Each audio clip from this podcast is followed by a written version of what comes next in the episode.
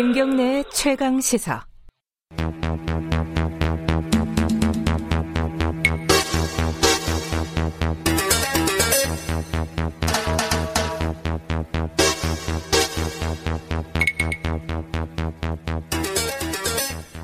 네, 사건의 이면을 들여다보고 깊이 있게 파헤쳐보는 시간입니다. 추적 20분 오늘도 두 분 나와 계십니다. 먼저 박지훈 변호사님. 네, 안녕하세요. 안녕하세요. 박지훈입니다. 그리고 한겨레 신문 김한 기자님. 안녕하세요. 네, 안녕하세요. 박지훈 변호사님, 요거는 아마 청취자분들이 어 박지훈 변호사 나왔다 이러면서 이제 이거를 네. 질문을 기다리는 분들도 있을 것 같습니다. 네. 뭐 해명 차원도 아니고요. 제가 뭐 여쭤봐야 될 것 같아가지고 아, 예, 뭐 예. 해명할 것도 없습니다. 뭐, 어, 예. 뭐 김남국 변호사, 아, 김남국 후보죠 지금은 예. 어, 후보가 어, 성희롱성 발언을 하는 음. 그런 어떤 팟캐스트에 참여를 했다. 뭐 요런 어 폭로라고 할까요? 그렇죠. 뭐 문제 제기가 있었어요 상대 당으로서 상대 후보 예, 후보로 있었는데 이제 그 팟캐스트는 29금입니다. 29. 거기에 이제 박지훈 예, 변호사가 예, 패널로 들어가 계신 예, 거죠. 김남국 네. 변호사도 출연하고 있고 이동영 씨 뭐 이런 예, 분들이죠. 예, 연애를 뭐 상담하고 뭐 하는 그런 어떤 음. 좀 성인 방송을 추구하는 유료 방송 팟캐스트입니다. 네. 또 그걸 어떻게 들어서 그 안에서 또 김남국 후보는 얘기를 별로 안 했어요. 음. 뭐 그런 말 하지 말라고 자제를 시켰고 초대 손님이었죠. 예. 김남국 변호사는 초대는 음. 아니긴 한데 그러다가 음. 한 하루 정도 있다가 탈퇴해 버렸어요. 자진는 음. 하차했습니다. 음. 음. 그래서 김남국 변호사가 뭐 문제될 건 사실 없어 보이는데 예. 제가 발언이 조금 문제가 됐을 수도 있긴 한데. 근데 그게 네. 그렇습니다. 이 그 뭐 박 변호사님 발언뿐만 아니라 저는 성인 콘텐츠가 필요하다고 봐요. 성인들이 모여서 어떤 뭐 성적인 농담 뭐 이런 걸 할 수는 있다고 보는데 근데 발언들을 보면은 여성을 좀 대상화한다거나 뭐 품평을 한다거나 이런 시각들이 좀 보입니다. 그, 음. 그 팟캐스트 내용을 보면 이건 어떻게 봐야 될지 좀 약간 뭐 네. 대사도 있는 거고 사연을 받아서 하고 뭐 줄거리 네. 같은 것들을 해서 하는 거기 때문에 네. 또뭐 그런 또 여성들도 같이 출연을 하고 있고요. 거기 같이 네. 누굴 품평하기보다는 네. 거기서 같이 고민을 상담하고 네. 또그 와중에 또 성인들이 좀 원하는 그런 어떤 단어들을 좀 했는 게 아닌가 이렇게 음. 얘기를 하고 싶습니다. 예, 뭐 김남욱 변호사는 김남욱 변호사고 음. 박지훈 변호사님은 그 거기에 있었던 발언이나 이런 부분에 대해서 사과하거나 이럴 용의는 있으십니까? 뭐 저는 뭐 출마하는 사람이 아니니까 사과하겠습니다. 예. 네. 알겠습니다. 일단 이렇게 음. 하고요. 어, 이, 이거 조금 어려운 문제입니다. 성인 컨텐츠의 어떤 수위라든가 이런 부분들이 어때야 되는지 이 부분은 뭐 차차 좀 얘기를 해보도록 하죠. 자, 오늘은, 어, 오늘 주제로 좀 들어가 보죠. 어, 지금 어제, 어, 조주빈이죠? 조주빈이, 네. 어, 기소가 됐습니다. 그죠? 어제 네. 맞나요?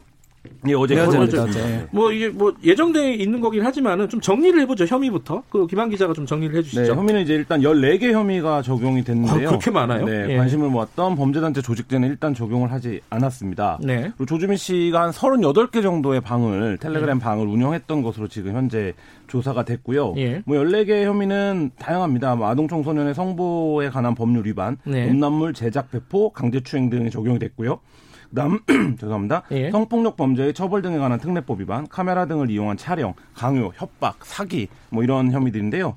어뭐 어제 이제 1차적으로는 어 조주빈 씨의 범죄가 어떤 양상으로 진행됐는지 검찰이 음. 일단 자세하게 어 브리핑을 했고 어그 지금 이제 그 박사방 관련해서 네. 몇 명을 수사 중에 있고 네. 누구를 네. 구속 기소했고 누구를 불구속 기소했는지 뭐 이런 사항들을 자세하게 밝혔습니다. 박 변호사님, 네. 근데 범죄 단체 조직 이거는 기소를 안 한 게안 그렇죠. 하겠다는 뜻인가요? 아니면 추가 수사를 아, 하... 아직은 못 한다는 이런 의미로 봐야 될 것 같습니다. 범죄 단체 조직 때왜 음. 중요하냐면 이거 입증을 좀 수월히 하게 할 수 있고요. 예. 단체가 인정이 된다 그러면 예. 무기나 4년 이상의 징역에 처하게 할 수 있어요. 예. 지금 이 사건에서 관람했던 사람들 한 명 한 명 다 찾아내기 어렵고 그 범죄 사실 입증이 어렵기 때문에 그래서 법무부나 검찰에서는 이거가 가능하지 않을까 검토를 하고 있는데 온라인상의 범죄 단체는 처음입니다.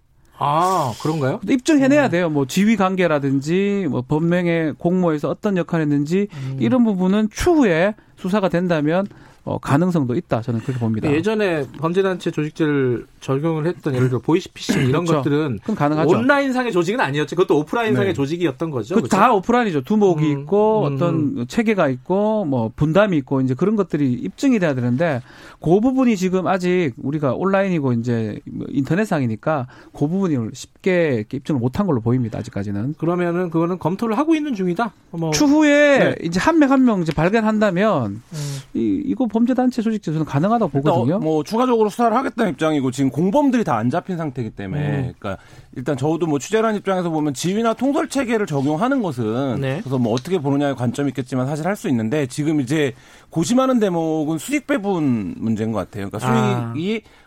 어떻게 배분됐느냐의 문제를 네. 이제 추가적으로 확인해야 되고 또 한 가지 이제 온라인 뭐 온라인에서는 처음이라고 말씀하셨는데 저는 이제 그런 생각도 드는데 이들이 성착취 영상 그 자체를 화폐처럼 이용을 했거든요. 그러니까 어떤 일을 하면 성착취 영상을 주는 거죠. 그리고 실제로 그 세계 안에서 성착취 영상이 그대로 황금 효과가 있어요. 그러니까 예를 들면 내가 갖고 있는 거를 그대로 판매가 가능하니까.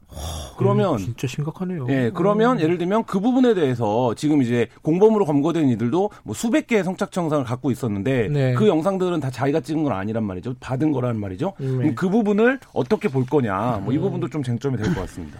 근데 뭐 조주빈이 암호화폐 그 암호를 불질 않아가지고 그 부분이 약간 수사가 그렇죠. 정체가 됐다고. 음. 아까 수익 배분이나 네. 이런 것들은 그게 열려야지 좀 그렇죠. 명확하게 드러날 거 아니겠습니까, 그죠? 그렇죠. 예. 그런데 지금 아까 공범 얘기를 하셨는데 좀 의아했던 거는 그 개인 정보를 막 했던 공범이 있잖아요. 네. 그 공익 공익근무요원. 이 사람은 왜 불구속 기소였는가? 이게 좀 약간 의아하더라고요, 저는. 그러니까 지금 법감 정하고는 좀안 맞는 것 같아요. 이 공익근무요원이랑 이제 태평양이라고 하는 또 마, 지막에 공동 운영을 같이 했던 이제 관리자도 이거 공동 운영자 네, 네, 예. 불구속 기소했는데 이 이제 공익근무요원은 이런 거죠. 살인 의뢰를 했는데 실제로 이제 400만 원을 주고 그걸 했는데 그거가 어, 성립된 것이 아니라고 좀 봤던 것 같아요. 음흠. 그렇기 때문에 단순 어떤 이제 금전적인 금액이 크지는 않기 때문에, 그러니까 음. 이렇게 봤는데 이게 사실 이제 국민들의 법감정과 맞는 거냐. 그리고 이 공익근무요원이 굉장히 장기간 동안 잔혹한 스토킹 범죄를 저질렀던 네. 이미 이제 전력이 있는데도 불구하고 네. 이렇게 처벌하는 게 맞느냐의 문제가 있고 이 태평양과 관련해서는 이제 미성년자입니다 일단 아, 그러니까 이 부분의 쟁점이 또 있는 것 같아요. 그러니까 예를 들면 음. 이 디지털 성착취 범죄 상당 가해자들이 미성년자일 텐데 그럼 앞으로 이 미성년자들은 어 구속 불구속 여부 포함 신상 공개를 어떻게 할 거냐 뭐 이런 부분들에 대해서 좀 쟁점이 남아 있는 상태입니다. 촉법 소년 말고 네. 미성년자 같은 경우에는 구속을 할 수 있는 거죠? 예, 가능합니다. 그렇지만 어. 소년법에는 불구속을 원칙으로 하도록 아, 규정이 되어 있습니다. 그래요? 특별한 사정이 없는 한 구속할 수 없다라고 규정이 되어 있습니다. 그거는 아하. 촉법이든 소년이든 음, 똑같습니다. 그렇군요. 그, 그 태평양 같은 경우는 그런 미성년자라는 그게 적용됐을 것 같아요. 정말 네. 구속할 만한 특별한 사정이 있다 모르겠지만 그게 없다라고 뭐 법원은 본 것 같아요. 물론 그 공익요원 이 사람은 어, 충분히 구속할 만한 법감적으로 보면은 그렇죠. 그런데 뭐 법리적으로 어떻게 따져봤는지 잘 모르겠습니다. 이 부분은. 네. 그리고 또 하나 사람들이 뭐 익숙한 뭐 이름이죠. 이제는 붓다라고 네. 공범이잖아요. 네, 공범이죠. 근데 이, 이 사람은 지금 신상공개 심의위원회 붙이기로 했다는데 네, 붓다. 예. 이 사람은 어 다른 공범들이 많잖아요. 왜 네. 특히, 특별히 이 사람을 신상공개해야 된다 그러는 거예요? 붓다 같은 경우에는 박사가 애초에 이제 국밥방이라는 다른 방에서 활동을 음. 하다가 예. 독자적인 박사방을 만드는데 결정적인 조력을 했던 인물입니다. 그러니까 예. 이게 조주빈이 텔레그램에 그렇게 밝지가 않아요, 않았어요. 아 그래요? 네네 처음에는. 음. 그래서 다른 방들에서 활동하다가 막 쫓겨나고 이런 처지가 됐었는데 음. 이 붓다가 이게 조주빈이 어, 스스로 올려놓은, 그러니까 저희가 음. 박사방을 취재할 때 조주빈이 올려놓은 글에 따르면 어느 날 이제 붙다가 너는 이런 자료들이 있으니 같이 방을 만들자. 그럼 음. 내가 여러 가지 기술적인 지원을 하겠다라고 음. 해서 붙다의 도움으로 조주빈이 방을 만듭니다. 음. 그게 이제 처음으로 조주빈이 독자적으로 만든 방이었어요. 네. 뭐 그런 혐의들이 있고 또 이제 자금과 관련해서 붙다가 했던 역할들이 있기 때문에 음. 붙다는 좀 이 조주빈의 어, 가장 이제 그렇죠. 확실한 공범으로 지금 음. 보고 있는 상태입니다. 증거가 확실한 것 같아요. 그래서 음. 구속인 상황인데 네. 문제는 신산 정 신산 정보를 공개하냐 부분이거든요. 그렇죠. 이 붓다 이, 이, 이 사람도 18세입니다 지금. 그러면은 형사적으로 원래 미성년자는 공개를 네. 못하도록 돼 있어요. 아, 성폭법상에 다만 예외가 있어요. 예. 그 해에 18세가 되는 아. 그, 또 가능하게 돼 있거든요. 생일이 좀 있으면 18세 예, 지나가는 아. 딱 그게 지금 걸려 있어 가지고 신상 정보 신상 공개 심의위원회 붙이긴 하는데요. 음. 이게 하, 떨어질지 안 떨어질지 좀 지켜봐야 될 것 같아요. 좀 어려울 것 같긴 한데 제 생각에는. 문제, 이 그, 뭐, 뭐라 촉법 소년 문제, 이거는 해묵은 문제인데 네. 한번 우리 사회에서 정리를 할 필요는 있을 것 같아요. 19세에 이런 친구나, 18세 에 이런 친구나, 21세에 정상, 그 착한 친구나, 누가 더 생각을 해볼 부분에 나이를 탁탁 끊는 게. 뭐 디스코드 같은 데서는 음. 운영자 중에 12세로 나오고 있는데요. 그러니까 음. 지금 이 디지털 성범죄 연령 낮아지고 이게 그렇죠. 연령에 따라서 뭐 잔혹함이 덜하고 이런 거는 전혀 아니기 때문에 사실 이 부분 이 범죄 연령이 낮아지고 네. 있는데 이거에 대한 처벌이 여전히 좀 과거 체계에 머물러 있다. 이 부분 예전에는 이제 성장이라는 게 있잖아요. 네. 2차 성징이라는 게 예. 이렇게 몸도 보고 육체적 그걸 보고 이제 촉법 소년 이런 기준을 줬는데 지금은 온라인상의 범죄도 있고 이러면 육체적 그런 건 큰 의미는 사실 없을 것 같아요. 그러네요. 오히려 네. 젊은 친구들이 더 이 인터넷을 잘 다루고 더 잘하는 음. 거거든요. 또 하나가 이게 관심을 사람들이 이제 세간에 관심이 좀 음. 많은 내용입니다. 윤장현 전 광주시장 그리고 손석희 JTBC 사장 이 부분에 대한 수사는 기소가 안 된 거죠 아직? 네, 수사를 계속 진행하고 있다는 입장인데요. 그러니까 네. 어떤 방식으로 협박이 이루어졌고 갈치가 음. 이루어졌고 또 그다음에 왜 속았는가 제 사람들이 궁금해하는 대목 중에 네, 하나잖아요. 그러니까 뭐 예를 들면 최 실장이라는 인물도 등장하고 실제 JTBC를 방문했다고도 하는데 네. 그럼 각각의 그 역할들을 누가 했는가 음. 이게 결국엔 이 박사방 전체를 공동 운영했던 공범관계를 밝히는데 핵심일 거거든요. 네. 뭐 이게 12월 달에 있었던 일이에요. 음. 그이 협박이. 예. 근데 어 저희가 이제 이 텔레그램 성착취를 보도했던 게 11월 달이거든요. 네. 그러면 그 대대적인 보도가 있고 실제 수사가 시작된 이후에 이 협박을 했다라는 건데 예. 근데 그거는 상당한 어 이 조주빈과의 결속 관계가 아니면 사실 그렇죠. 불가능한 일이기 때문에 이 사건 자체의 의미보다는 의미도 물론 중요합니다만 공인에 대한 협박이니까요. 음. 근데 어쨌든 조주빈이 실제 오프라인 범행을 하는 데 있어서 어떤 누가 도왔고 어떤 조력이 있었는가 이 부분이 지금 좀 수사를 진행을 하고 있는 것 같습니다. 그 프리랜서 기자라고 알려 알려진 김웅 씨에 네. 대한 협박은 기소가 됐는데 그렇죠. 나머지 이 부분들 그거는 비교적 구조가 간단해요. 간단해. 네. 그러니까 예를 들면 정보를 제공해 주겠다. 음. 돈을 입금 받고 이제 사기를 친 거기 때문에 간단한데 이제 손석희 사장과 윤장현 씨 같은 경우에는 실제 오프라인에서 접촉이 있었다는 거죠. 음. 그러니까 이제 그 부분에 대한 조력 관계들을 좀 보고 있는 것 같습니다. 그리고 지금 어 유료 회원들 신원을 네. 일, 일정 부분 경찰이 파악을 했다 그래요. 한 30명 나오는데 그렇죠.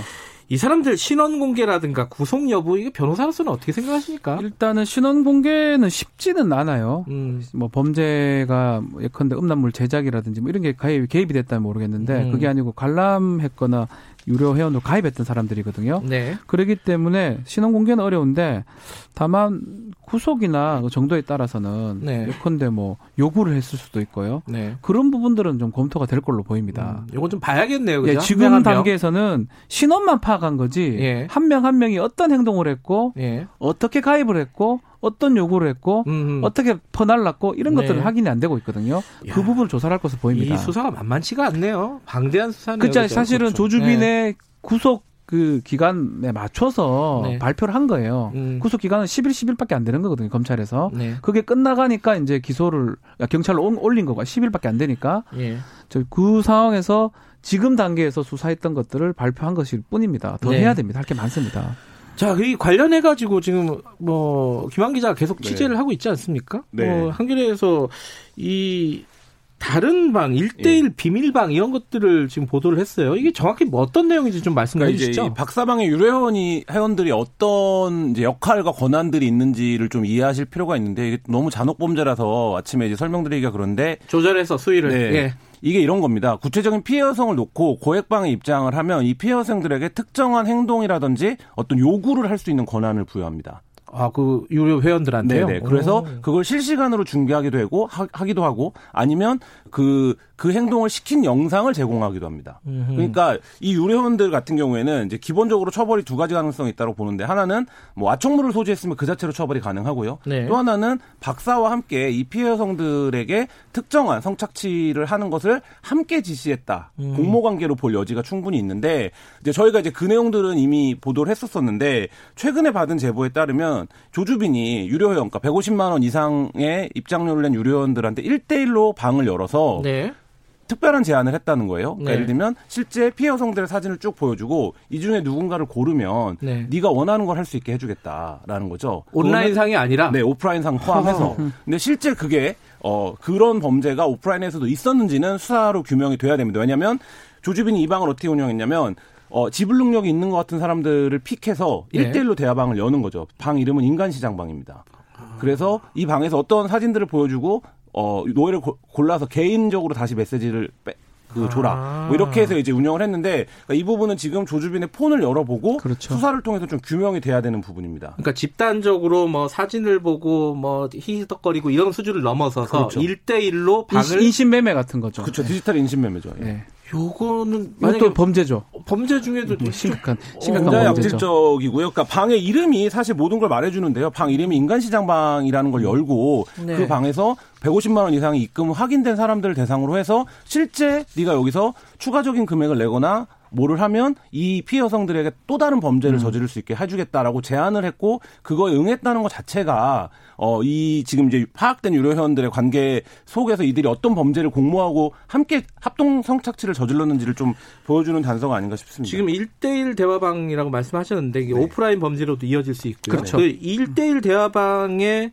뭐 이 조주빈 입장에서 보면 고객이죠. 네. 이그 참여자들 네. 그 공범이라고 볼 수도 있고 이 사람들의 신원들은 좀 파악이 된 상황이라고 보세요. 어떻게 보세요? 경찰이 아마 파악을, 파악을 했을, 거예요. 왜냐하면 네. 네. 그 모네로 입금을 음. 했기 때문에 지금 여러 가지 모네로는 네, 가상화폐, 가상화폐로 네. 네. 가상화폐 그 거래소들 압수수색을 음. 했기 때문에 지금 이 명단도 그렇게 갖고 있는 명단이고 네. 제가 알기로는 이미 명단이 리스트업이 된 걸로 알고 있습니다. 그래요. 사실 가상화폐 아니었으면 찾기도 어려웠을 거예요. 음. 왜냐하면 텔레그램 이런 데서는 제공을 안 하기 때문에. 네. 근데 가상화폐 거래 내역을 지금 경찰이 확보를 했기 때문에 네. 그걸 통해서 대략 신원은 거의 파악한 것으로 알고 있습니다.